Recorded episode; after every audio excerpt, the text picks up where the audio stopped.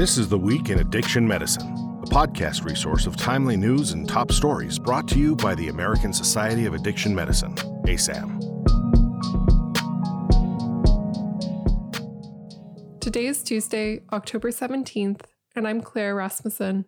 Our lead story this week in Nature Mental Health is titled Heterogeneous Neuroimaging Findings Across Substance Use Disorders Localized to a Common Brain Network.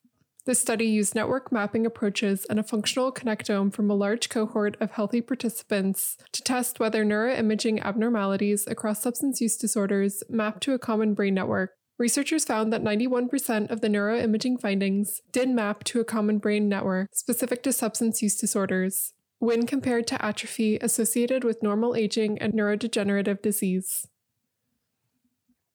Next, we have an article in JAMA Psychiatry titled Individual Level Risk Prediction of Return to Use During Opioid Use Disorder Treatment.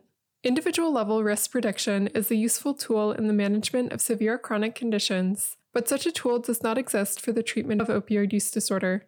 The purpose of this study was to formulate a prediction tool for return to use by week 12 using data from three large clinical trials.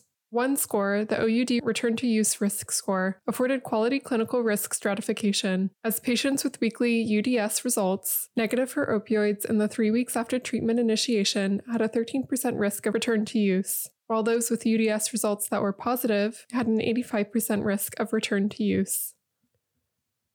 Our next article, titled Anti Craving Medications for Alcohol Use Disorder Treatment in the Emergency Department, is in Academic Emergency Medicine. In this article, the authors seek to evaluate the evidence for initiation of pharmacological treatments, specifically naltrexone, in emergency departments for persons with alcohol use disorder. Conducting a systematic review, they identified six articles for inclusion, as well as three clinical trials and three case reports. Two clinical trials included naltrexone and one disulfiram as interventions, and only one provided some evidence of positive impact on alcohol consumption after naltrexone initiation. Overall, the authors found there is a paucity of data and suggest research is needed. Our next article in Drug and Alcohol Dependence is titled Prevalence of Fentanyl in Methamphetamine and Cocaine Samples Collected by Community Based Drug Checking Services. In this study, samples of stimulants came from 25 states, mostly in 2022 and 2023. Overall, 13.5% of stimulant samples contained fentanyl, 8.9% of methamphetamine samples, and 21.5% of cocaine samples. Xylazine was present in 5% of stimulant samples, and the presence of xylazine reduced donors' ability to identify fentanyl from 92% to 42%. The authors conclude that crystalline forms of the stimulants were significantly less likely to contain fentanyl than powder forms. Next, we have an article in JAMA titled Synthetic Cooling Agent and Other Flavor Additives in Non Menthol Cigarettes, marketed in California and Massachusetts after menthol cigarette bans. This study suggests that some tobacco products marketed in California and Massachusetts after a ban on menthol cigarettes contained a synthetic cooling agent, WS3, presence of WS3 in non menthol cigarettes raises concerns because WS3 has documented organ toxicity in rodent studies. Regulators should consider including synthetic coolants in flavor bans because they can mimic menthol's actions, making tobacco products more appealing and less irritating. A new study titled Optimizing a Drone Network to Respond to Opioid Overdoses is in Western Journal of Emergency Medicine.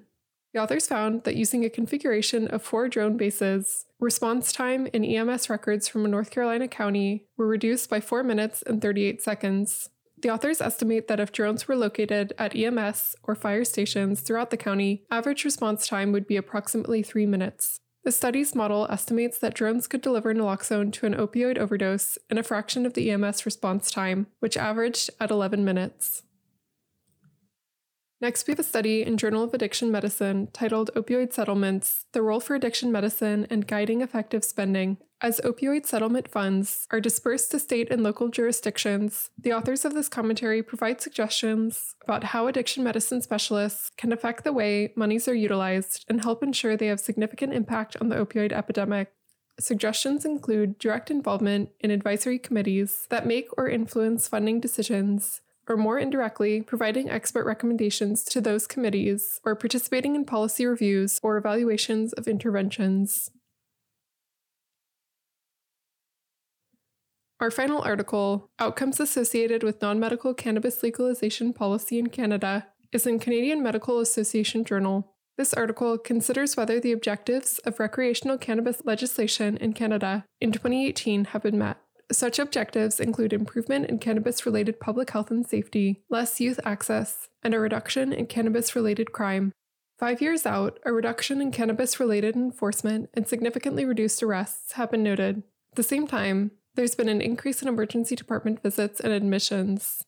Data on cannabis use disorders and its treatment, and the degree to which legalization may have substituted for use of other substances, are lacking.